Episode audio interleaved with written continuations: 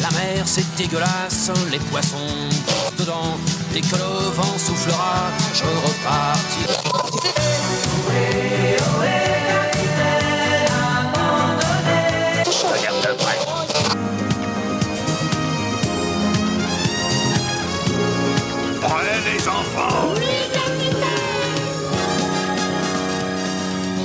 Et bonjour ou bonsoir et bienvenue dans ce nouvel épisode de L'Escale. L'Escale, le podcast du webzine soundbather.fr.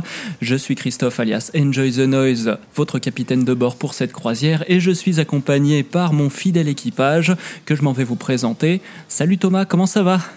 Salut Christophe, euh, ça va très bien en cet après-midi euh, presque pluvieuse, un peu maussade, pour enregistrer ce podcast qui devrait nous emmener euh, un peu plus en hauteur vers les étoiles. On n'a pas encore parlé du thème mais on y vient, on y vient. Clément, comment tu vas? Eh ben moi ça va bien et pour le coup euh, contrairement à Thomas, chez moi il fait grand soleil avec quelques petits nuages. Donc la France euh, vraiment euh, offre plein de plein de météos différentes aujourd'hui pour nous tous mais euh, normalement ça devrait offrir un ciel pour ce soir qui est plutôt agréable. Très bien, très bien. Quel temps fait-il chez toi Guillaume? Eh bien écoutez, bonsoir à tous, salut, j'espère que tout le monde va bien. Vu comme euh, j'habite à à peu près une trentaine de kilomètres de mon camarade euh, Thomas, j'ai à peu près le même temps que chez lui, donc c'est un temps parfait pour célébrer euh, ce jour de célébration du 14 juillet, puisque nous enregistrons le, le- le jour du 14 juillet en plein jour férié. C'est un temps très maussade, aussi très nuageux, donc c'est parfait pour enregistrer des Eh oui, podcasts.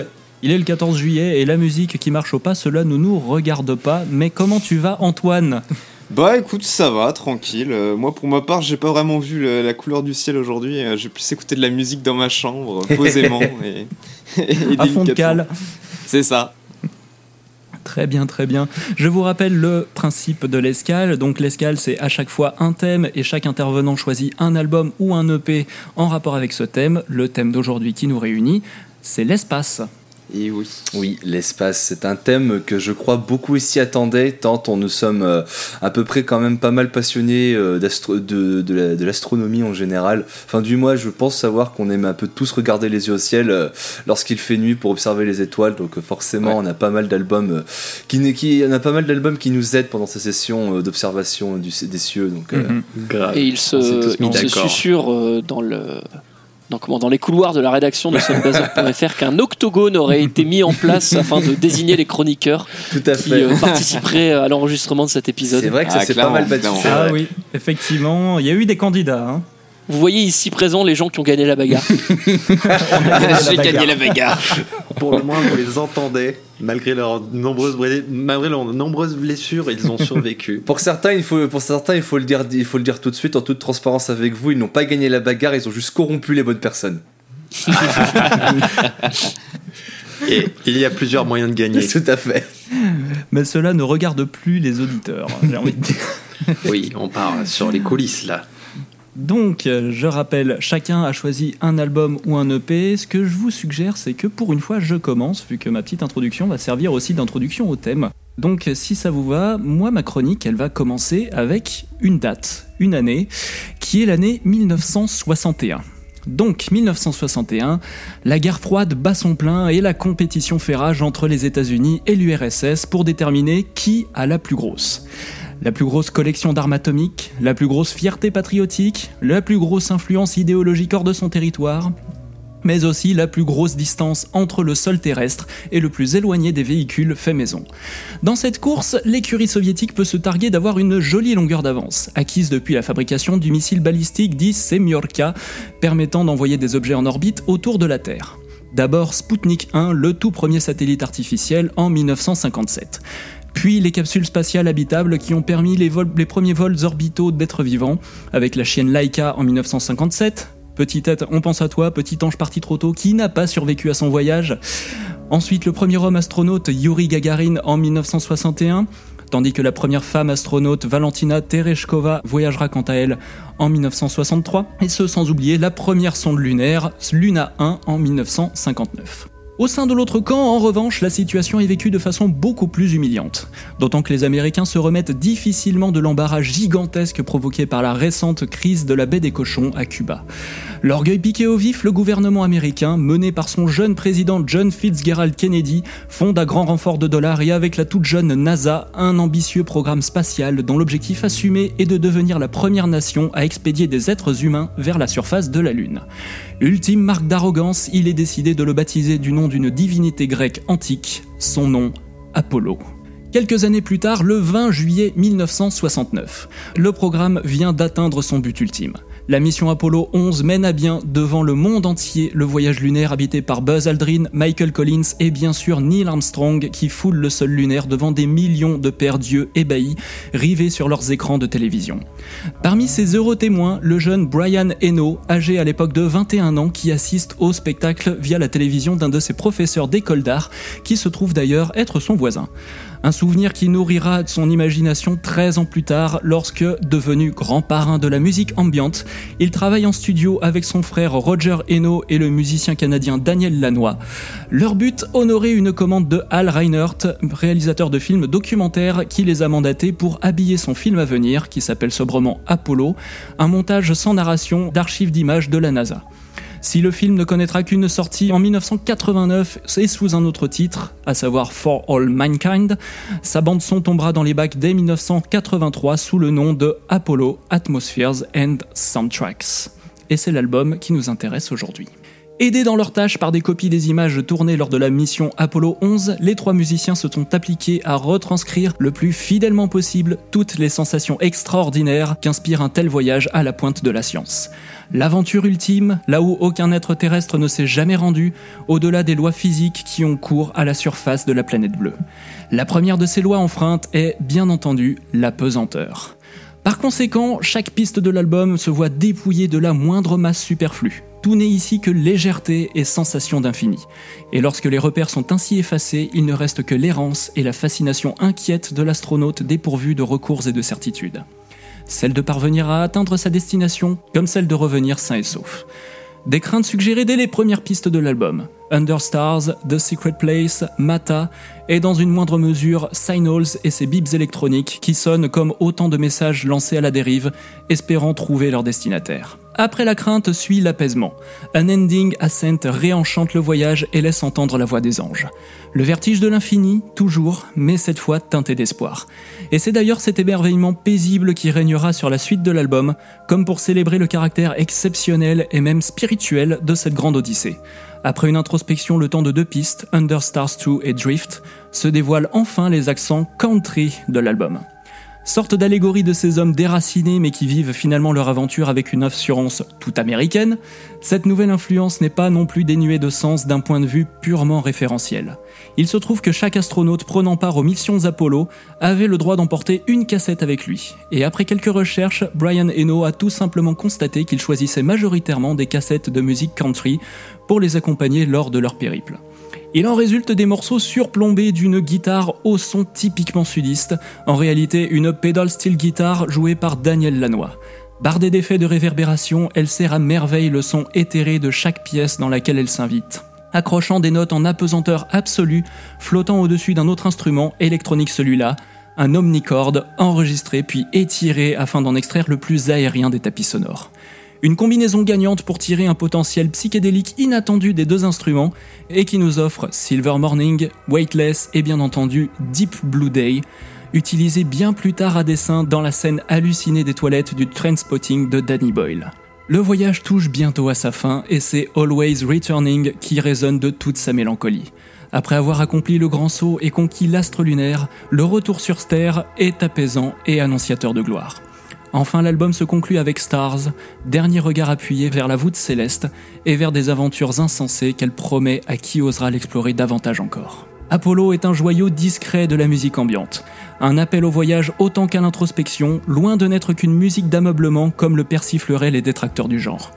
Une belle et inspirante réussite pour Brian Eno, mais aussi pour son jeune frère Roger, pour qui Apollo fut le tout premier enregistrement professionnel. Lui qui avait déjà exercé comme musicothérapeute au sein d'un hôpital psychiatrique, Il était déjà bien à même de saisir tout le potentiel de la musique au niveau physiologique chez l'humain, un exercice finalement très compatible avec la musique ambiante. De nos jours, à l'écouter, Roger Hino se souvient de la mission Apollo 11 comme d'un voyage extraordinaire et chargé d'espoir.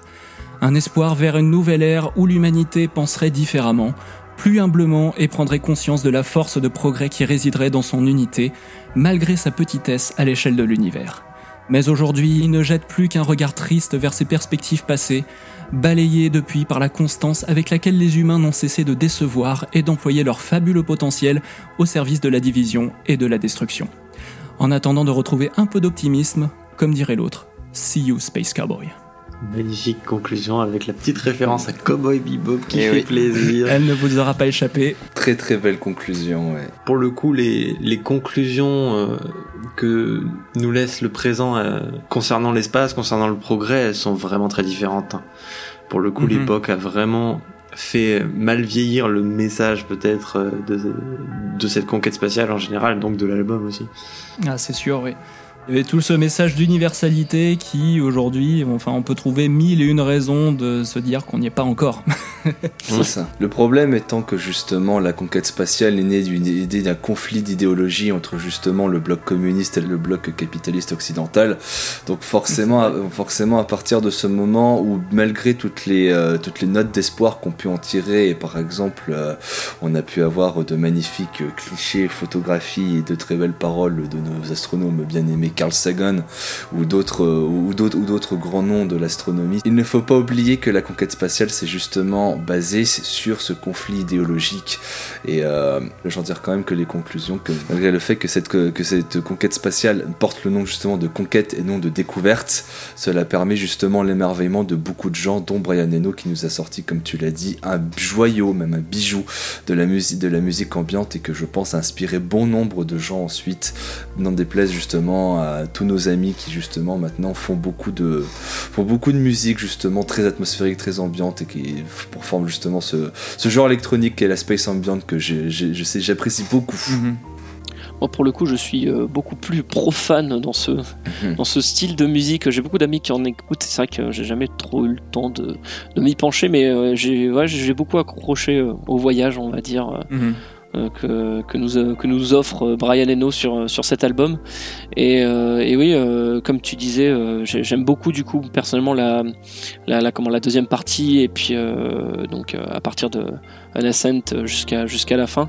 Et je, je, je décèle même sur les derniers albums, tu me parlais, enfin les derniers morceaux, tu parlais d'un petit côté country et moi je, ressens même Mhm. un petit côté Pink Floyd aussi sur le bord, donc euh, Oui, oui. un petit peu progressif et, euh, et clairement c'est pas pour me déplaire. Ça m'étonne pas. Et moi, ce que j'allais dire euh, aussi, l'autre, un, un autre point qui me semble assez évocateur euh, de l'album et dont on n'a pas spécialement parlé, c'est euh, la pochette aussi. Euh, Oui. Oui. La pochette qui, qui, si je dis pas de bêtises, est, enfin, est, est un zoom en fait sur une partie de la lune. tout à fait Oui, c'est ça. C'est une. euh, Alors d'après mes sources, c'est une. euh, C'est c'est pas une. C'est pas une photo qui a été prise pendant la mission Apollo 11. Cette fois, il me semble que c'est Apollo 12 ou Apollo 13, je sais plus. Enfin, une. euh, Ouais. Et ça a été une mission ultérieure qui s'est déroulée en 1972, celle-ci.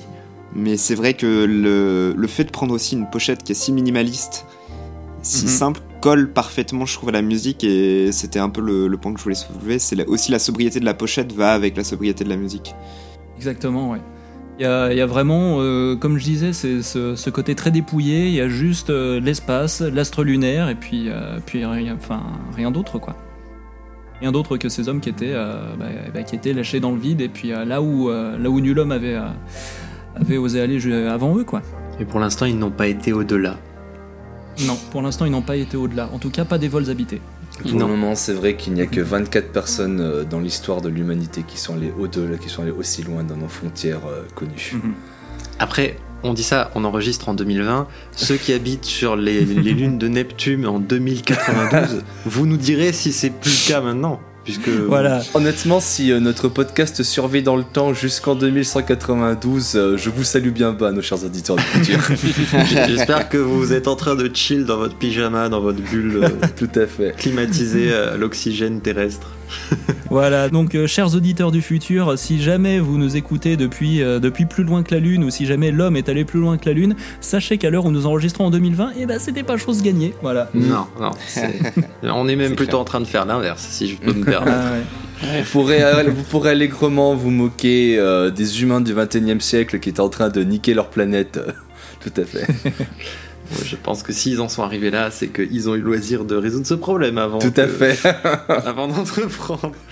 Comme je disais à la, fin de la, à la fin de la chronique, soyons optimistes. Tout à fait. Ça- Ouais, on ça verra. coûte rien. Bon, et ben je suggère qu'on passe à la suite. Du coup, Antoine, qu'est-ce que tu as à nous proposer? Et euh, donc pour ma part, euh, j'ai choisi de vous parler d'Ancestral Star de Barn Hall, qui est euh, sorti en 2010.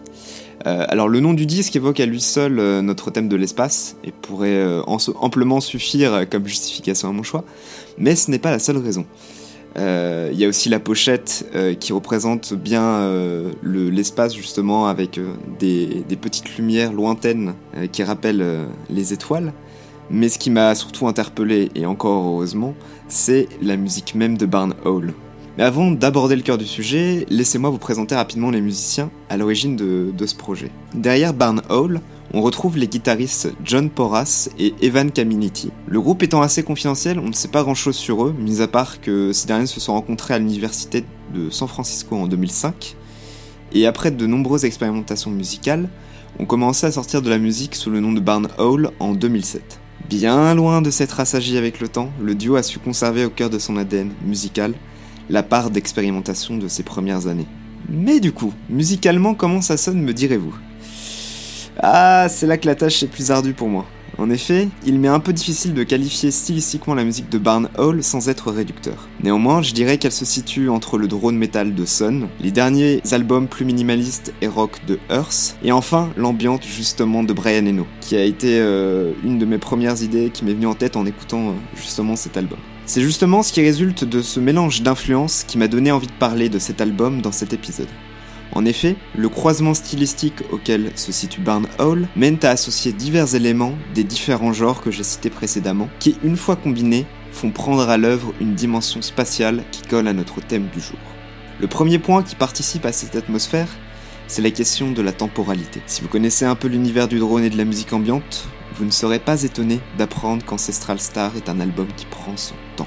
Les pistes ne sont pas nécessairement longues pour autant, le morceau le plus long ne durant que 10 minutes, et la plupart des compositions durant moins de 3 minutes. Néanmoins, la musique de Barnol semble totalement intemporelle, notamment en raison de l'absence quasi complète de percussions pour marquer le rythme, à l'exception du morceau Visions in the Dust. Ainsi, on semble immergé dans le vide spatial où la question finalement très humaine de la temporalité n'a plus sens. Dans les autres éléments m'évoquant notre thème du jour, on peut également évoquer la solitude qui s'en dégage, comme beaucoup d'albums d'ailleurs qui traitent de l'espace. En effet, Barn Hall produit une musique instrumentale dans laquelle l'humain n'a guère sa place.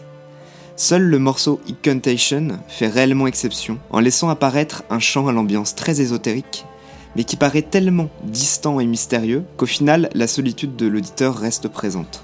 On a presque l'impression que c'est un chant venu directement des étoiles par une autre civilisation. Ce point a son importance car tout au long de l'album, on a l'impression de flotter, seul, plongé dans l'immensité du vide spatial. Il nous faut à présent parler de l'identité sonore de l'album. Sur des morceaux comme Sundown et Light from the Mesa, le drone metal se fait clairement ressentir dans toute sa lourdeur, sa masse. Ces passages m'évoquent justement la masse des astres, si imposante qu'elle nous remet à notre place infime dans l'espace infini. Ces moments particulièrement pesants, ce qui n'a clairement pas de, connotation péjorative ici, sont néanmoins contrebalancés par des morceaux plus ambiants et contemplatifs, comme Night's Shroud ou Awakening. Mais même dans ces morceaux plus calmes, des notes maintenues quinziers indéfiniment à l'arrière-plan viennent apporter la sensation d'une force invisible, permanente, comme un champ magnétique ou la force d'attraction d'un astre. Il me faut à présent vous parler des morceaux Cavern Hymn et Twilight, car ces derniers dénotent de la direction artistique du reste de, l'album. Cavern Hymn est un morceau apaisant, entièrement réalisé à la guitare acoustique sur un fond de bruit blanc, ce qui le distingue des autres morceaux joués avec des instruments amplifiés et dans lequel une sorte de tension reste permanente. Là, au contraire, il est question de lâcher prise. Je dois l'avouer, Bien que j'apprécie beaucoup cette piste, c'est celle que je trouve la plus éloignée de notre thème du jour, ne sachant guère comment la relier avec. Néanmoins, dans mon imaginaire personnel, je l'associerais volontiers avec la notion d'apesanteur, tant elle dénote avec le poids de certains morceaux de l'album. Quant à la composition Twilight, Crépuscule en français, c'est un morceau intégralement réalisé sous la forme d'arpège au piano sur un fond de drone ambiant. Musicalement, ce morceau me rappelle beaucoup le jeu de Lubomir Mielnik, qui est un de mes pianistes préférés, ainsi que la bande-son du film Interstellar, bien que l'album Ancestral Star soit plus vieux que le film. Il ne reste pas moins que ce morceau a une aura particulière, le même arpège s'enchaînant en boucle tout le long du morceau, donnant ainsi un côté cyclique très marqué, comme le cycle de planètes gravitant autour d'une étoile, ou de lunes gravitant autour de planètes. Bref, je ne peux que vous recommander d'essayer de vous plonger dans cet album et d'en vivre l'expérience. Car au final, c'est ça réellement la musique de Barnaul, une expérience. Eh ben, c'est un superbe résumé. Euh, qui a écouté aussi cet album Moi, en tout cas, je, moi, en tout cas, je l'ai fait. Et pour du drone, je dois vous dire que euh, pour du drone qui est un genre, un genre qui me pose euh, quelques petits soucis, en tout cas sur bah, d'accessibilité, c'est un genre auquel j'accroche assez difficilement. Et bah, celui-là, cet album-là, il m'a beaucoup plu en vrai. Je n'avais même pas pu prendre vraiment le temps d'apprécier cet album-là. Et moi, pourtant, j'adore Sun. C'est vraiment un des groupes qui me fait le plus vibrer. MDR, le, le, drone, vous avez compris. Abonnez-vous au calembour euh, de Clément. Ah, écoutez, Tolol n'est pas là aujourd'hui, il faut bien suppléer. C'est vrai. Non, mais pour revenir du coup à ce que tu disais, Antoine, c'est vrai que c'est une musique qui moi m'attire particulièrement parce que le drone, vraiment, on ressent le poids des notes. Et le poids des notes, c'est aussi le poids des planètes sur cet album, et ça a l'air vraiment très. Euh, très hypnotique presque. Enfin, le peu que j'en ai écouté, parce que je je l'ai pas écouté en entier, mais j'en ai quand même écouté un bout. Ça, ça donne vraiment envie de se pencher dessus, vraiment. Il y a un intérêt sur ce truc-là. Oui, je suis d'accord avec, euh, avec, vous, avec vous trois, mes chers compères. Euh, c'est vrai que moi, le drone, c'est, euh, mis à part peut-être signaler les grands noms comme Sun ou Earth, j'ai beaucoup plus de mal avec les autres genres, sachant que Sun, c'est plus les derniers albums en date. Alors, on l'enregistre en 2020, par exemple, je sais que Life Metal est un album que j'aime beaucoup.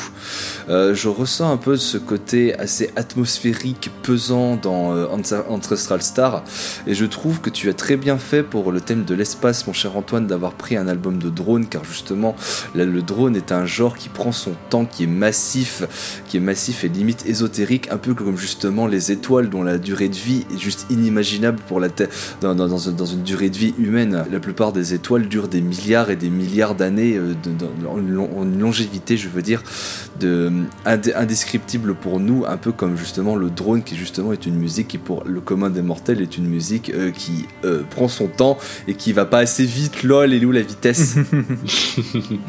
Mais non, mais c'est euh, oui, je, je, rapproche ça aussi de la musique ambiante dont on a parlé tout à l'heure. Oui. C'est que le drone, c'est une musique qui déjà se passe assez souvent de percussions mm. et avec des, des notes qui s'étirent, qui s'étirent, mais vraiment comme jusqu'à l'infini dans le temps et l'espace. Et euh, contrairement à la plupart des groupes de drones qui vont vraiment jouer sur une vibration, une vraie lourdeur, euh, chez Barn Hall, je sens une euh, un peu plus, un peu plus comment dire, un son un petit peu plus éthéré et oui. puis un petit peu plus de mélancolie, ce qui pour moi, enfin en tout cas dans, dans mon propre imaginaire, euh, colle vraiment bien avec la notion de voyage spatial et d'errance dans l'espace. Tout à fait. Je rejoins ce que tu ce que disais aussi Antoine sur euh, le côté un peu euh, voilà le, le, lien avec Interstellar c'est vrai que je l'ai moi ça m'a fait tiquer euh, un peu un peu direct aussi euh, là-dessus le, le, côté on aurait pu claquer cet album là comme, comme BO du film puisque voilà l'aspect comme on disait voilà grandeur des astres des planètes des étoiles etc je trouve que il est très très bien re, retranscrit dans cet album et, mmh. et, pour ma part c'est pareil je suis presque allergique au drone, je veux dire, j'en écoute pas. Et, euh, et j'ai peut-être un peu genre esquissé un rictus euh, au début sur la première, le premier morceau, en me disant oula, ça risque d'être comme ça tout du long, c'est un truc à la sonne, etc. Et puis j'ai été agréablement surpris du coup, voilà, de, de découvrir euh, quelque chose de, de, plus ambiante au final, de plus éthéré, comme on disait. Et, euh, et du coup, ouais, ça m'a, ça m'a rendu très curieux d'aller fouiller un peu plus ça en détail. Et c'est vrai que je pense que aussi un des points les, les plus importants de l'album, c'est le fait que tu aies une, une, alternance entre les pistes vraiment lourdes et vraiment plus mm. éthérées.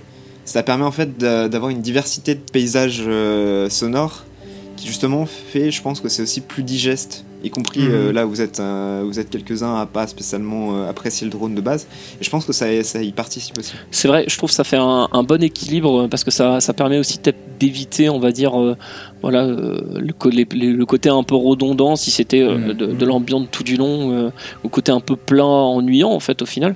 Et, euh, et voilà, et là ça nous rappelle, euh, bah voilà, enfin euh, par exemple, c'est, ça donne un peu l'impression, tu sais, quand euh, quand t'as les passages rondes que tu te rapproches, c'est vraiment tout proche, genre du- d'une immense étoile avec genre le voilà la chaleur et, le feu de l'étoile qui commence à venir attaquer un peu ton, vaisseau au final. Et, euh, d'autres bah, les passages plus calmes où voilà t'es es à des centaines de millions voire de milliards de kilomètres juste dans le vide et, et tu contemples tout simplement C'est ça, c'est varié. T'as vraiment l'impression de vivre un voyage, un voyage construit tout au long de l'album, et en même temps, le son, il a beau être euh, varié et avoir des alternances, tu perds pas de vue cette euh, volonté de, hum, en tout cas, ouais, cette volonté de représenter les échelles gigantesques. euh, auxquelles on est auxquelles on est confronté dans l'espace c'est des échelles démesurées et qui dans le cadre du drone en tout cas sont sont assez faciles à se représenter rien qu'à l'écoute Et du coup, sans transition, moi je propose qu'on. Enfin, je me propose d'enchaîner Mhm. avec, euh, avec l'album que j'ai choisi. Alors, tout d'abord, je souhaite, à l'instar de mon collectolol lors de son passage sur Discult, m'excuser auprès des albums suivants. Spiritual de John Coltrane, Sky Blue de Devin Townsend Project, 22 A Million de Bon Iver et Hurry Up We're Dreaming de M83 et encore bien d'autres. Je vous adore, mais je vous associe également à mes égarements pour euh, admirer les étoiles. Mais aujourd'hui, il n'est pas exactement question de vous. Mon choix pour le podcast d'aujourd'hui s'est porté sur Planetarium, album Odyssée pensé par quatre artistes en collaboration. Sufjan Stevens, James McAllister, Nico Mully et Bryce Dessner de The National. Un projet qui a démarré comme celui d'un spectacle éphémère avec pour thématique des objets de notre système solaire ou de l'espace plus généralement. C'est en effet en live que l'idée a d'abord vécu, modelée de façon différente chaque nuit par les talents d'orchestration de Nico Mully, les jeux électroniques et mélodiques frémissants de Sufjan et de Bryce Dessner, accompagnés à la batterie par James McAllister. Ils commencèrent cette aventure live en 2013, et ce n'est qu'en 2017 qu'enfin furent définitivement gravés les itinérances célestes des quatre compères. Mais que valent donc ces quelques 1 heure et 16 minutes de musique orchestrale, ambiante, électro? Et surtout planante Je l'ai dit plus tôt, c'est une odyssée. Osez donc vous prendre au jeu et imaginez les oscillations bleutées des nuages d'azote de Neptune lors du démarrage de l'œuvre, et téléportez-vous ensuite sur l'orbite de Jupiter et de ses lunes galiléennes, et ainsi de suite lors du reste de l'album. Ce qu'ont fait les artistes ici est une tentative de mise en perspective de nos ressentis de ces astres distants, de nous remettre face à la fascination mystique héritée des mythologies du monde, les mêler au fracas électronique et moderne d'une réalité scientifique tranchante, brute. Du moins, c'est l'interprétation que j'en fais. C'est un mélange de rêve fasciné et de netteté magistrale, une vision onirique combinée à l'extraordinaire force de la réalité que, par exemple, peuvent nous représenter des images de Saturne par la sonde Cassini. Les paroles de Soufiane mettent en œuvre le lien entre ces deux perspectives, donc mythologique et scientifique entre guillemets. Les mots sont un flux bien dosé d'idées précises, en sorte de collage par-dessus les magnifiques orchestrations de Nico Mully. C'est aussi une œuvre très mélodique qui déborde de pépites éphémères, chaque morceau présentant une multitude de micro-moments, donnant cette sensation de toujours trouver l'inattendu au détour d'un astre. Je me dois cependant de vous mettre en garde. L'album ayant connu ses premières véritables itérations en live, les musiciens se sont d'abord permis une grande largesse dans l'improvisation, l'expérimentation. Et de fait, certaines de ces idées ont été transposées vers le studio d'enregistrement avec un peu plus de difficulté, donnant lieu à ce que les critiques ont appelé les égarements ou les longueurs de l'album. En effet, 1h16, ce n'est pas une durée à laquelle Sufjan Stevens s'était habitué jusque-là. Sa dernière sortie studio de l'époque ayant été le sublime mais bref Carrie and Lowell et ses 43 minutes au compteur. Autant dire que la comparaison est difficile, d'autant que les deux albums s'apparentent assez peu l'un à l'autre au niveau de leur contenu. Malheureusement, l'œuvre dont je parle ici sera quelque peu victime de cette situation d'ambiguïté vis-à-vis des quatre artistes qui l'ont créé et de la discographie populaire de Sufjan Stevens. Il est devenu légèrement oublié dans l'esprit du public, à l'instar de nos sondes Voyager 1 et 2, un peu disparus dans les ténèbres.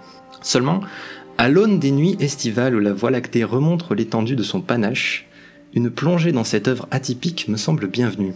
Avant de finir, et pour mentionner un fait qui pourra initialement sembler déroutant, l'album ne poursuivra pas d'enchaînement scolaire allant du Soleil vers le vide des espaces interstellaires. C'est une odyssée sous la forme d'une anthologie. Vous progresserez dans l'introspection, mais tout en vous téléportant vers des entités parfois distantes, parfois éloignées de notre planète, la Terre. Cette dernière, qui est représentée par une des dernières pistes de l'œuvre, sa plus longue piste, une sorte de juste fin, pour clôturer par l'ultime mise en perspective, celle de notre petite tache bleue perdue dans l'espace. Eh ben magnifique résumé, magnifique vraiment. Euh, moi, la première chose à laquelle ça m'avait fait penser, ce, fameux projet planétarium, et je sais qu'on en avait brièvement discuté, c'était euh, le projet de musique classique de Gustav Holst, qui oh, Gustav Holst, pardon, qui s'appelle Les Planètes, et euh, qui est aussi une espèce d'anthologie du système solaire, pas complet cette fois-ci, mais en tout Oui, cas tout dans, dans l'approche du projet, musicalement évidemment ça n'a rien à voir, mais dans l'approche du projet, ça m'y a fait un petit peu penser quand même. Derrière les, derrière les, les moments orchestraux de Nico Mully, ben, il y a quand même cette impression qu'il faut appuyer sur la majesté des planètes, ce que Mhm. l'œuvre de Holst fait vraiment magnifiquement bien. Et Nico Mully s'est certainement inspiré un petit peu. Enfin, c'est quasi impossible de pas se placer dans le- la lignée de cette œuvre-là, tellement elle a marqué des générations de musiciens. Et en vrai, c'est pas tout à fait le même travail non plus, parce qu'il y a vraiment une espèce de de- de- d'aspect humain à chaque morceau. Vraiment, chaque planète est vue par quelqu'un. Et c'est la voix de Soufiane qui fait ça. Et elle le fait super bien. Sufjan Stevens qui a une magnifique voix aussi. Et oui, j'aime beaucoup également les- l'utilisation du vocodeur euh, sur certaines pistes qu'on qu'on retrouve euh, euh, sur cet album. Je trouve que ça, voilà, ça rajoute un petit côté, euh, bah voilà, un petit côté SF euh, spatial en fait au final. Oui. Et, et comme tu disais, ça, ça va très bien avec le fait de, comme tu dis, voilà, c'est, on a, on nous raconte en fait au final ce que, ce qu'un observateur depuis, depuis son vaisseau nous décrit. de, de l'astre en question sur lequel il, il gravite tout simplement. Ouais. D'ailleurs, je pense que tu fais peut-être référence au morceau Saturn, qui pour moi est un des meilleurs morceaux justement Mm. parce que l'utilisation du vocodeur euh, est absolument géniale sur ce morceau. Hmm. Je me permets, euh, juste avant de rebondir sur l'album et de revenir sur Gustav Holm, je salue Diamond Head qui a repris euh, justement pour euh, qui, est- qui a repris justement sur le riff de M.I. Evil qui est justement est un copier-coller une ver- version métal de la, la chanson Mars de Bringer of War de, de, de- de Mhm. Gustav Holm. voilà. Donc qui est oui, d'ailleurs, je crois, l'introduction de la pièce. hein. Je crois que c'est le ouais, premier tout à mouvement. euh. Tout à fait. Bon, Pour revenir sur Sufjan Stevens, c'est un artiste que je méconnais beaucoup. Je sais que c'est un grand nom respecté, mais c'est vrai que c'est un Mhm. artiste que, bah, moi, mon manque de connaissances sur ce, tout ce pan musical, en, en compatie aujourd'hui, je ne pourrais pas dire grand chose de plus que la découverte fut très agréable. Et euh, par- moi, je trouve que justement ce mélange, ce glooby, ce boulga, je vais dire le mot, de mélange justement de, de sonorités m'ont très beau, particulièrement plu. Il y a des pistes que je trouve très reposantes et euh, qui donne un concon, un, un- un concon très hospitalier. J'aime beaucoup la piste Moon, euh, qui à certains Mm. moments, qui à certains moments me fait penser par exemple à la bande originale de Faster Than Light, le petit jeu, le petit jeu vidéo indépendant. Ça m'a fait penser à ça aussi, ouais, tout Voilà. à fait. ouais. Bon, ça, ça, ça me rassure, je ne suis pas le, je ne suis pas le seul à Mm. avoir justement pensé à ce petit bijou du jeu vidéo indépendant, mais euh, C'est ça. voilà. VO je- faite par euh, Ben, Prunty, Ben, Ben Prunty justement. excellent compositeur. ouais. j'ai- cru- au début que justement il, était, il faisait partie justement des amis de Soufiane, car il y avait de, de très grosses vibes dans cette musique très apaisante, mais sinon le reste des albums n'en compatit pas moins. J'aime beaucoup aussi la, la longue piste pour décrire justement notre planète Terre. euh. Merci de la Mm. découverte mon cher Clément. Bah, de rien. J'espère juste que justement ça permettra un peu de le faire ressortir de l'ombre, Mm. cet album, parce que je le chéris tout seul depuis assez longtemps. et J'en parle pas beaucoup, mais il est super.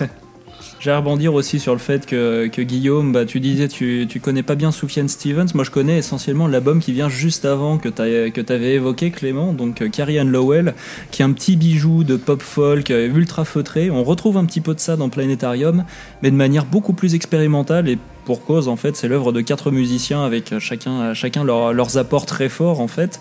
Euh, notamment le vocodeur aussi qui m'avait quand même pas mal euh, pas mal surpris mais euh, mais effectivement dans cette euh, dans, cette optique un petit peu euh, un petit peu futuriste euh, science-fiction et pourtant de manière pas trop appuyée non plus c'est c'est absolument pas une, utilisation euh, une utilisation abusive du vocodeur en tout cas ça, ça va dans le dans le côté vraiment très très aérien et très et très très cool de cet album Mhm.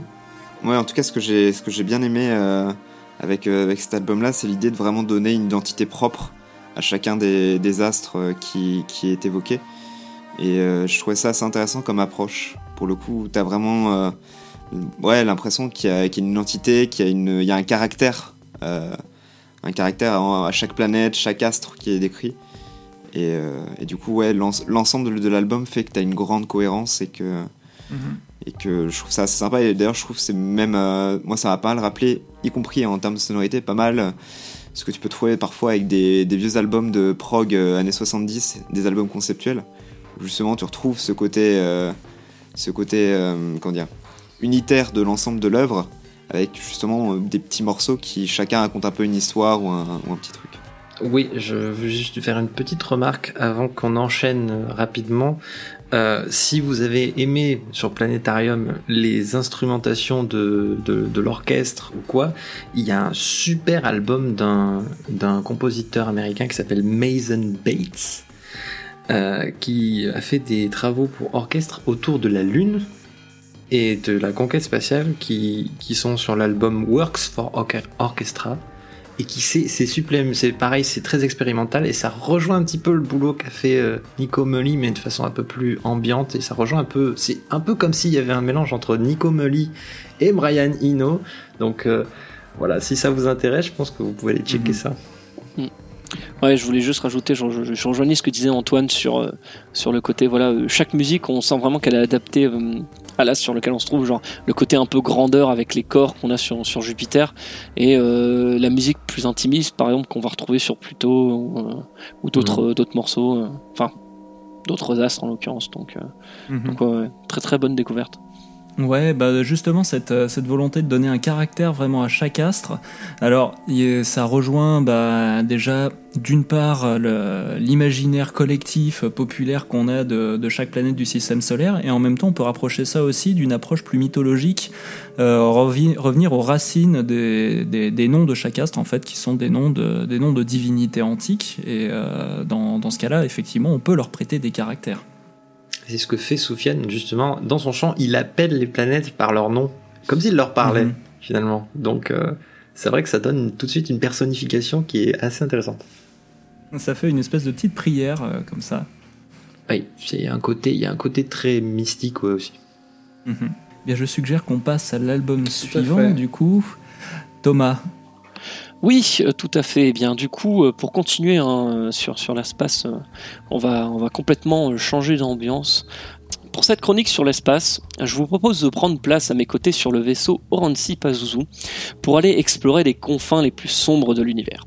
Accrochez votre ceinture ou installez-vous bien dans votre capsule cryogénique où vous ne risquez de ne pas en sortir indemne. Oransi Pazuzu est un groupe originaire de Finlande, formé en 2007 à la suite d'un concert d'Empereur. Alors, si le nom d'Empereur vous dit quelque chose, alors vous avez sans doute déjà une idée du genre musical que nous allons évoquer aujourd'hui, le black metal. Un style qui, depuis quelques années déjà, possède toute une ribambelle de groupes ayant pour thème l'espace. En particulier dans la scène black ambient, black atmo, avec des groupes comme Dark Space, Mare Cognitum ou encore Midnight Odyssey. N'étant pas un grand spécialiste de black ambient, je vous propose de laisser ce sous-genre de côté et de se diriger avec moi vers la bordure extérieure du black metal. En effet, Oransi Pazuzu est un groupe de black metal psychédélique et avant-gardiste. Son nom combine Oransi, signifiant tout simplement orange en finlandais, et Pazuzu, la divinité mésopotamienne roi des démons, célèbre pour avoir possédé la jeune Regan McNeil dans le fameux film L'Exorciste. Avec un nom pareil, vous l'aurez compris, l'ambiance n'est pas à la découverte de nouvelles planètes inexplorées ou de récits SF épiques, mais à une approche beaucoup plus sombre de l'espace, quelque chose de plus viscéral, qui vous prend aux tripes. Le groupe joue d'une musique atypique, retrouvable nulle part ailleurs. Elle vous plonge dans des ambiances difficilement descriptibles, dans un mélange hypnotique d'espace horrifique, de cosmos, où l'angoisse du vide se fait ressentir. Il s'agit de thèmes prédominants chez Oransi Pazuzu qu'ils ont abordés sur quasiment toute leur discographie. En particulier, on retrouve ces thèmes sur leurs deux premiers albums, Mukelainen Puhu sorti en 2009 ainsi que Cosmo Monument sorti en 2011. Ces deux albums ont permis au groupe de poser leur style et ont également permis de se faire en connaître en dehors de Finlande. Un fan de Ronsi Pazuzu aurait plutôt tendance à choisir l'un de ces albums pour parler de l'espace, vu également des thèmes abordés et des lyriques dans ces derniers. Mais pour cet épisode, j'ai décidé de vous parler plutôt du quatrième opus du groupe, qui est pour moi l'album qui m'a le plus marqué, et dans lequel le groupe a poussé au maximum son côté psychédélique et avant-gardiste. Varateia sort en 2016 et affiche une imposante durée de 70 minutes pour 7 morceaux. Fini les morceaux plus directs aux accents stoner du précédent album Valonielou et place aux morceaux fleuves qui nous font voguer vers les tréfonds de l'univers. Le côté black metal de Rancy Pazuzu se met en retrait sur cet album pour mettre plus en valeur l'aspect psychédélique et progressif. On y retrouve donc de longues pistes à tempo lent, annonciateur d'un voyage hypnotique et suffocant.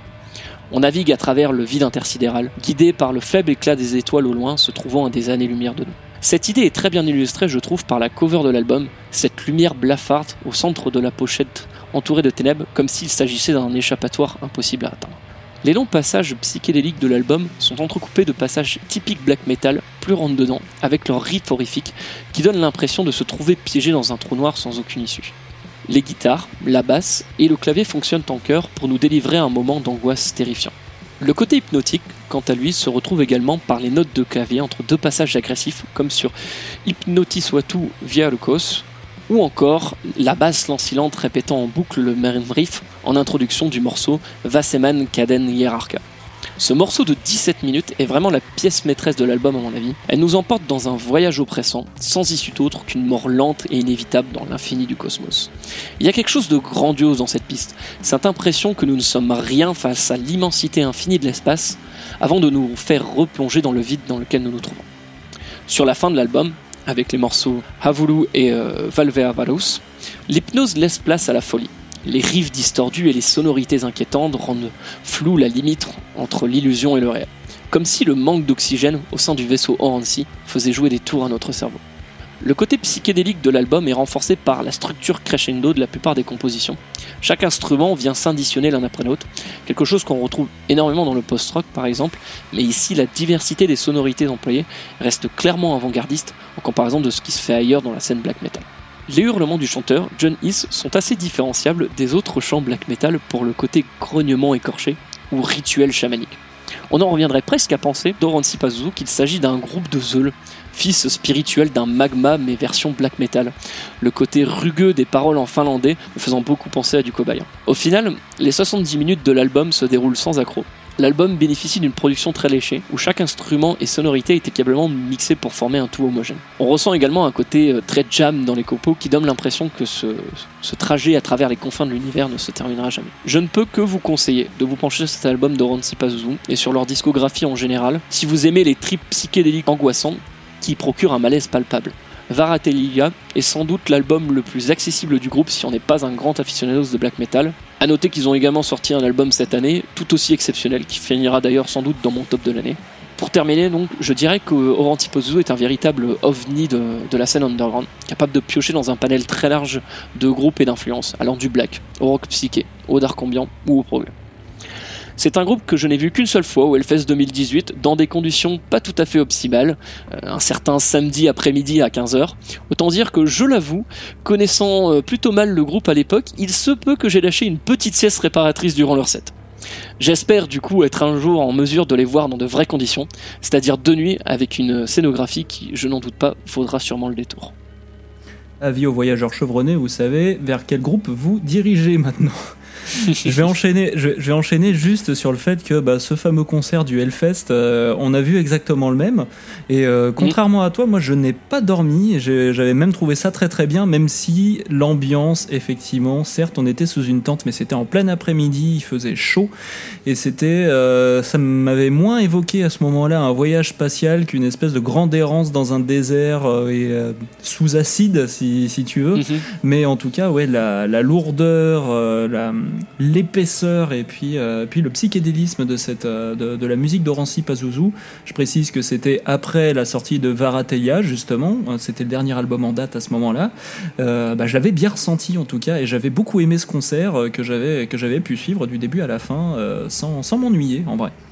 Moi, je voulais juste faire une petite précision. Euh, c'est vrai que déjà, j'aime, j'aime pas mal euh, Ronsi Pazuzu.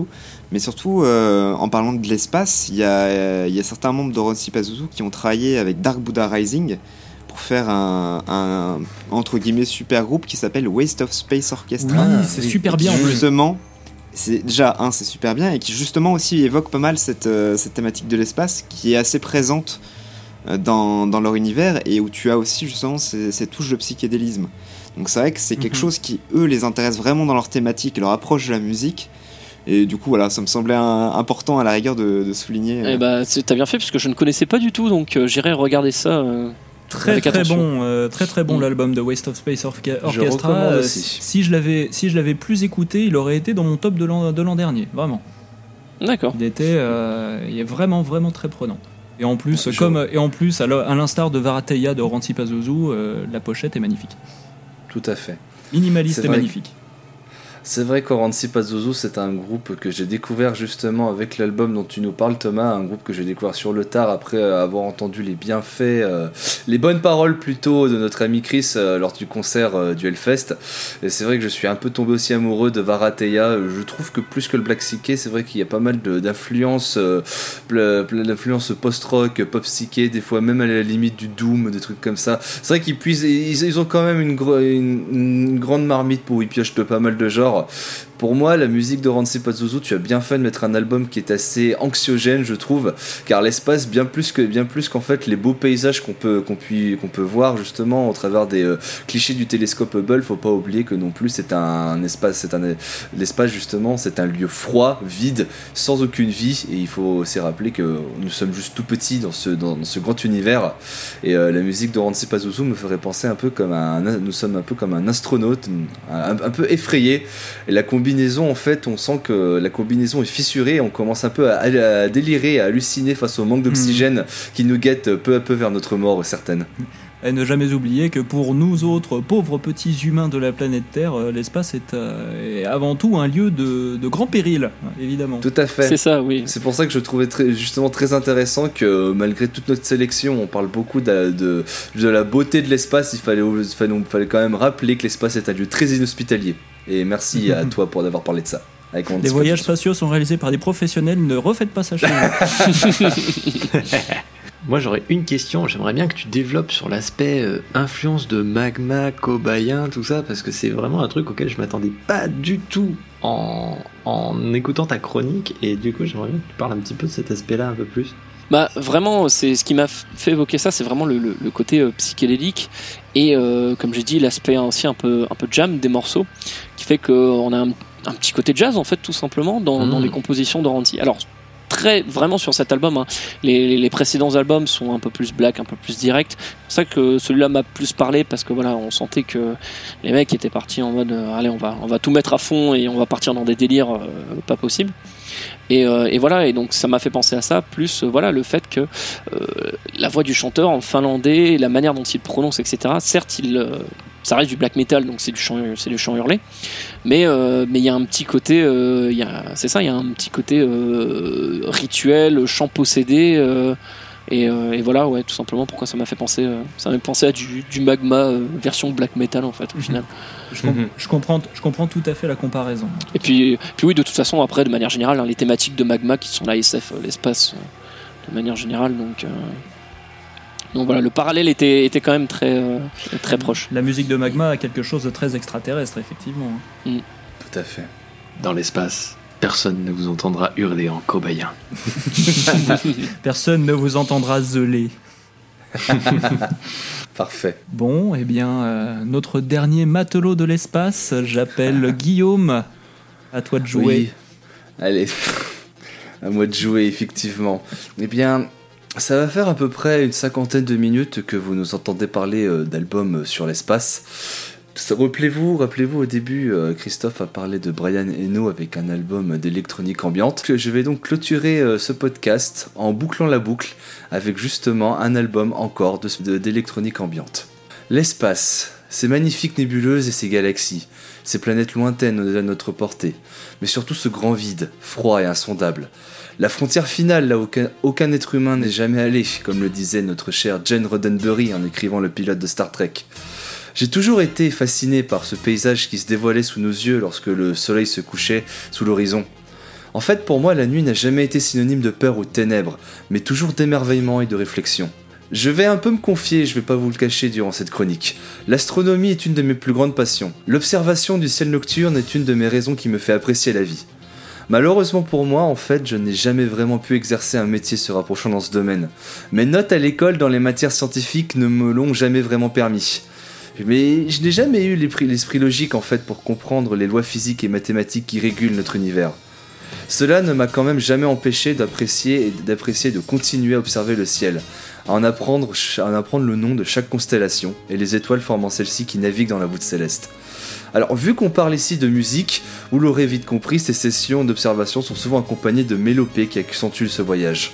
Et sur ce point, faut le reconnaître, comme vous avez pu le voir durant cette sélection, il n'y a pas eu que les astronomes grecs et arabes qui furent fascinés par ce monde au-dessus de nos têtes. Dans la sphère musicale se trouvent moult et moult et moult œuvres abordant le thème d'aujourd'hui sous différentes facettes. Que ce soit par des récits de science-fiction ou bien simplement pour dépeindre la magnificence du cosmos, l'espace fait rêver, c'est un fait. Bon nombre d'albums pourraient me servir d'exemple pour, pour vous parler du spatial, mais j'avais envie d'apprendre la chose sous un angle différent que la musique plus moderne où il suffit d'appuyer sur la touche barre d'espacement pour devenir le nouvelle coqueluche du monde musical. Excite donc les Iltoïdes de Devin Townsend, les Sun Protectorate de Konsu.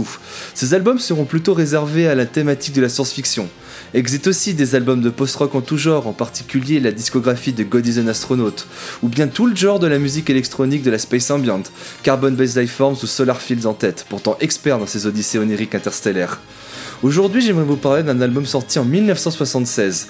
Evangelos Papatanaisu va, va, développer avec son cinquième disque une des pierres angulaires de la musique spatiale, à savoir Albedo 0.39 de Vangelis. Alors Vangelis, je pense que c'est un nom qui vous est tous familier. Le compositeur grec a marqué le 7ème art de par ses bandes originales pour de grands monuments du cinéma comme Les Chariots de Feu, 1492 Christophe Colomb, ou pour citer un petit nom euh, moins connu, un petit film tombé dans l'oubli répondant au nom de Blade Runner. Est-ce que parmi vous, vous connaissez ce film? Oui, pas du tout. Pas du tout Pas du tout, c'est normal, c'est le pire film de Ridley Scott. Ah pardon, pardon, non, j'ai cru qu'on parlait de Prometheus. On parlait, j'ai cru qu'on parlait de Prometheus. Désolé, désolé. Bon, reprenons. Ce qui est moins connu dans la carrière de Vangelis, cependant, ce sont ses expérimentations sonores qu'il disséminera tout au cours de sa discographie. Il est vrai qu'au vu de ses productions, Vangelis n'a jamais caché sa passion de l'astronomie. Bien avant qu'il ne compose des bandes son pour des licences de science-fiction, son premier album portera même le nom, le patronyme de notre planète, à savoir Earth. Ou bien, si on veut citer un exemple plus récent, une de ses dernières compositions en date est baptisée Rosetta, du même nom que la sonde spatiale dont la mission était de se poser sur la comète surnommée Tchouri. Alors si vous connaissez l'effet de cette mission, vous savez que le nom de la comète est imprononçable et je laisse les tentatives de choke sur les noms à nos amis Paul et Thomas quand ils parlent d'albums venus des pays nordiques. Bisous Paul.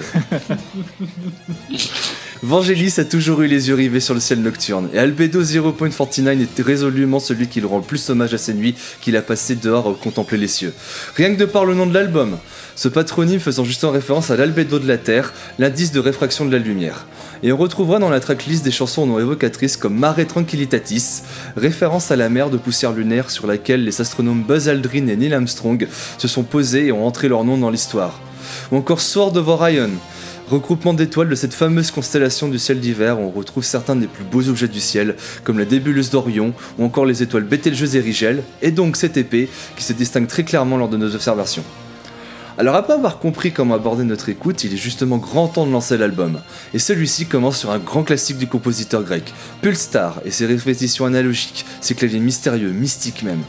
Justement, cela rend hommage au pulsar, ces étoiles en fin de vie tournant très rapidement sur, sur elles-mêmes et provoquant des signaux intenses. Il faut savoir qu'à l'époque, en 1976, on venait à peine de découvrir ce phénomène astronomique. Evangelis va alors nous inviter dans un voyage dont le décollage s'effectue avec cette chanson et les leitmotifs baignés de, lumière, de mystère contemplatif. Vient ensuite quelques pistes où le musicien démontrera sa capacité à composer de la musique ambiante, avec les pistes Free Fall et donc Mare Tranquillitatis abordées plus récemment. Où dans cette dernière, on peut justement entendre de brèves conversations entre Houston et la mission Apollo 11. La suite s'annonce avec Main Sequence, les passages ambiants et symphoniques s'enchaînent sur 8 minutes afin de nous décrire les péripéties d'un voyage spatial. La seconde partie de l'album n'est pas en reste, toujours en suivant ce fil rouge de la contemplation du cosmos avec mon coup de cœur de cet album. Une des plus belles chansons que Vangelis a pu composer, à savoir Alpha. Alpha, c'est 5 mérifiques minutes de beauté sonore, où l'auditeur est perdu dans les étoiles à contempler le vide galactique et toute la grandeur de notre univers, au travers d'une montée en puissance sur la fin de la musique, où s'enchaînent percussions et nappes de clavier, pour nous laisser sur un final incroyable où l'on assiste au plus beau paysage sonore de notre galaxie où l'on est totalement absorbé par ce paysage qui s'offre devant nous, justement. Et c'est après ce passage que vient la redescente, que l'on pensait ne pouvoir avoir de meilleurs paysages. L'orgue qui annonce l'ouverture de la pièce finale Nucleogenesis, divisée en deux parties, va doucement nous faire revenir à notre port d'attache, non sans péripéties.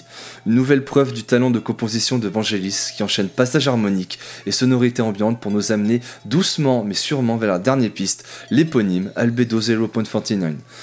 Cette piste est justement, est justement contemplée par un, nar- par un narrateur qui va décrire notre mission, notre périple parcouru. Et la conclusion de l'album s'amorce avec celle-ci. En fait, pendant tout ce temps, nous n'avons pas voyagé dans un quelconque imaginaire vaisseau spatial. Nous nous sommes juste allongés dans l'arbre pendant 49 minutes et on a contemplé le ciel nocturne, où celui-ci devenait de plus en plus lumineux à mesure que nos yeux se sont habitués à l'obscurité. On a alors pu observer d'autres étoiles, d'autres mondes où l'on peut imaginer qui que visiter. Tout ce voyage s'est fait alors à bord d'un unique vaisseau que l'on n'a jamais quitté, un vaisseau à l'albédo de 0.39, notre planète Terre, et qui, à l'instar du narrateur qui disparaît dans les mélodies, s'évanouit elle aussi dans le grand cosmos. Eh ben, magnifique chronique pour un grand classique en plus, Albedo 0.39 de Vangelis. Et c'est l'album le plus ancien qu'on aura chroniqué aujourd'hui, puisqu'il- date de 1976, celui-là. Donc euh, c'est le plus, on va dire, avant-gardiste de, de tous ceux ceux qu'on a traités aujourd'hui. Tout à fait, c'est d'ailleurs pour ça que je voulais en parler, alors que mes premiers choix parlaient justement, je, je l'avais dit au début, d'albums de Carbon Based Life Forms ou de Solarfield. J'aime beaucoup Mhm. justement la, la space ambiante et je trouvais que revenir aux sources c'était quelque chose qu'il fallait être essentiel justement. Et en plus, ça tombe bien parce que 1976, c'était aussi en plein pendant la période, on va dire, euh, psychédélique, euh, progressive, où tu avais des, des groupes comme. Tu avais par exemple Tangerine Dream qui, qui faisait Mm. beaucoup d'expérimentations comme ça.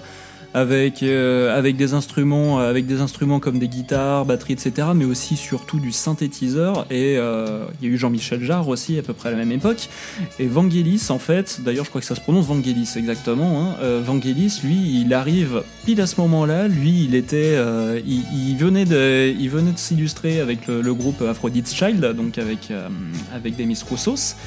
Et euh, lui, il s'est vraiment illustré dans cet usage des synthétiseurs justement, et qui feront sa renommée plus tard quand il fera de, la musique de film. Et, euh, et justement, cet usage des synthétiseurs, cette musique, on va dire, qui a vraiment une couleur, une couleur vraiment futuriste, eh ben, ça a été, euh, ça a été, je pense, un formidable vecteur dès cette époque-là pour, pour illustrer vraiment ce- cette idée d'espace, de voyage et de curiosité scientifique même.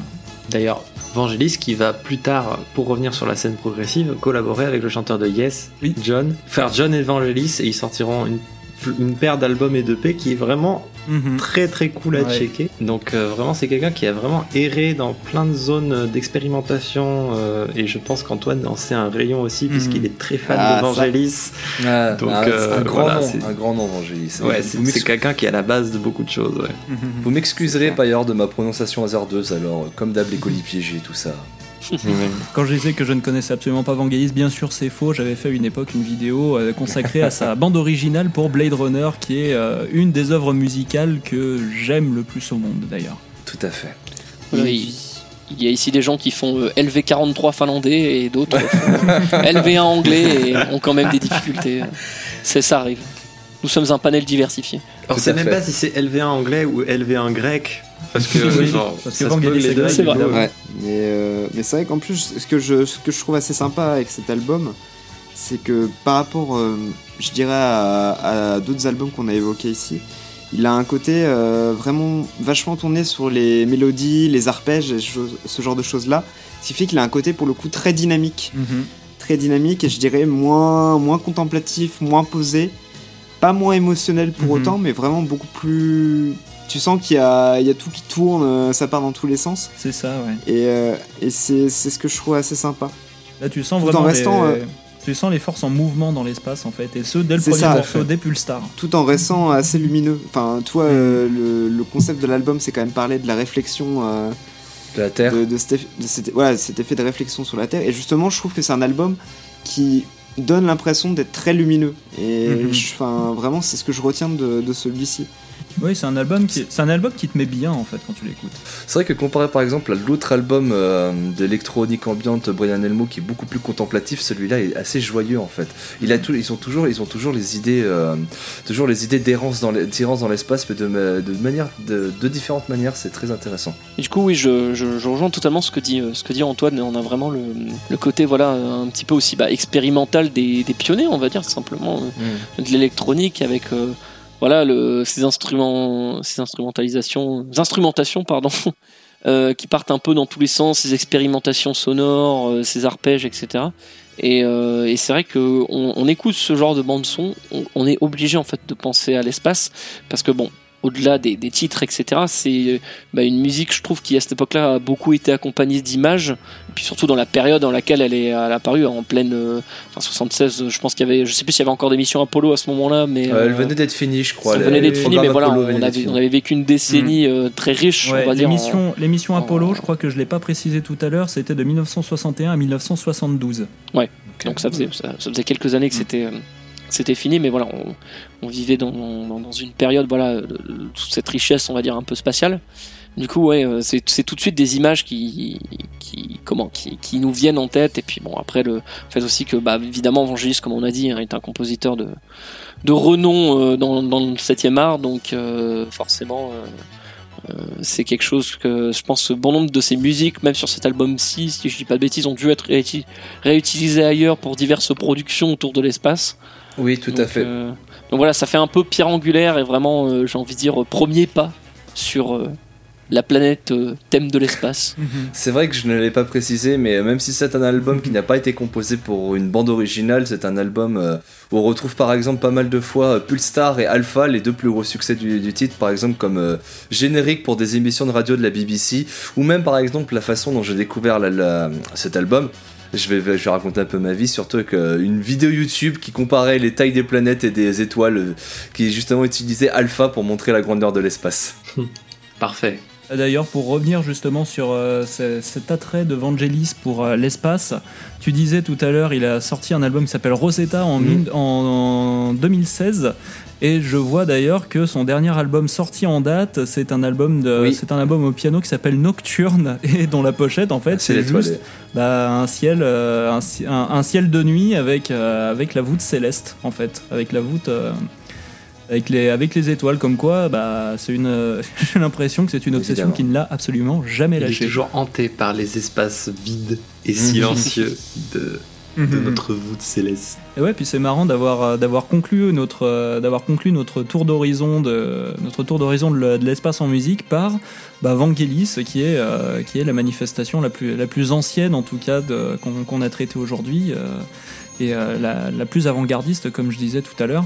Alors on est on, on est quand même resté sur un état très sur sur quelque chose de de, tr- de très positif envers à envers l'exploration spatiale globalement à part l'album de Rancy Pazuzu comme quoi euh, bah, l'espace c'est quelque chose qui fascine vraiment l'humanité et qui est assez fascinante à mettre à mettre en forme euh, du- à mettre en forme dans, dans une expression artistique. Parce que nous cinq, en fait, nous avons toujours eu, comme je l'avais dit au début, cette fascination à vouloir mater et à regarder le ciel nocturne. En, à mon avis, on aurait eu quelqu'un d'autre de la Mhm. rédaction qui, par exemple, on n'aurait rien à foutre de, de justement regarder les étoiles, aurait peut-être justement eu ce côté un peu plus, euh, un peu plus menaçant du grand vide spatial. Parce qu'après tout, faut pas Mhm. oublier que les ténèbres, les, les ténèbres, Mhm. justement, font, font- font quand même peur à beaucoup de gens. C'est juste que nous, on a quand même réussi à trouver justement euh, ce- cette beauté, cette beauté euh, qu'on a à observer les étoiles. C'est peut-être l'espace, c'est Mhm. peut-être sublime au premier sens du terme, c'est-à-dire Mhm. que c'est à la fois très très beau, mais parce que c'est effrayant. C'est ça, Euh, peut-être. parce ouais. que ça fait peur. Justement, euh, Mhm. Euh, c'est vrai que nous, on Ouais. est plutôt fascinés par ça. Alors, du coup, on l'apprend de manière positive, mais c'est vrai que la remise en perspective que chaque album fait, genre Rancy Pazuzu, ça te fait vraiment genre, oh, le vide, tu vas crever. Euh, plutôt que. Ouais, moi c'est quelque chose qui me qui m'attrait beaucoup justement. Bah, quand j'étais plus jeune, j'étais euh, un peu passionné d'astronomie aussi, comme beaucoup. Et, euh, et avec l'âge, je m'en suis un peu plus désintéressé, on va dire, et me replonger un peu plus de temps récemment ces, ces dernières années. Euh, voilà, ça m'a fait un peu voilà réaliser un peu la, la Mhm. grandeur de la chose et du- de l'univers dans lequel nous vivons. Et voilà, je trouve que bah, avec l'album que je vous ai présenté là dans Antipazou, c'est vraiment aussi la, la remise en perspective de, de, de ce qu'on est et qu'en fait on est voilà on n'est même pas une poussière dans l'univers on n'est rien C'est- du tout C'était Ah ouais, bien de montrer au moins par un des, par Mm. un des côtés qu'on était quand même, euh, on a une place très insignifiante dans ce dans Mm. l'univers. C'est clair. Ouais, c'est clair. C'est clair, bah, euh, du point de vue de l'humanité, l'espace c'est effrayant, mais au sens le plus primal de, au sens le plus primal de la peur, quoi. C'est quelque chose qui, qui nous dépasse, et c'est surtout quelque chose que Mm. on ne connaît pas en vrai. Surtout quelque chose qu'on ne connaît pas, qu'on ne maîtrise pas, et en tout cas notre euh, notre observation de notre observation de l'espace, euh, euh, je, je, je pense qu'elle est euh, qu'elle est infiniment petite Oui. par rapport Et à en tout même ce qui nous temps, entoure. ça permet de reboucler sur un autre sujet qu'on va peut-être traiter dans euh, ce podcast de l'escale, c'est que l'espace, on le connaît mieux et on l'a mieux cartographié que par exemple le fond de nos océans. Tout à fait, ouais. Donc le podcast sur l'océan pourrait apporter une perspective très Mhm. intéressante sur, euh, sur ces notions-là aussi de peur, de, de l'obscurité, de l'inconnu et des trucs comme ça, je pense, ça pourrait être cool. Tout à fait. clairement Comme quoi, on connaît probablement mieux les tréfonds de la Voie lactée que les tréfonds de la fosse des Mariannes, ce qui est Mhm. assez ironique maintenant quand on y pense. Quelque part, le vide est mieux connu que nos espaces les plus, les plus peuplés de vie.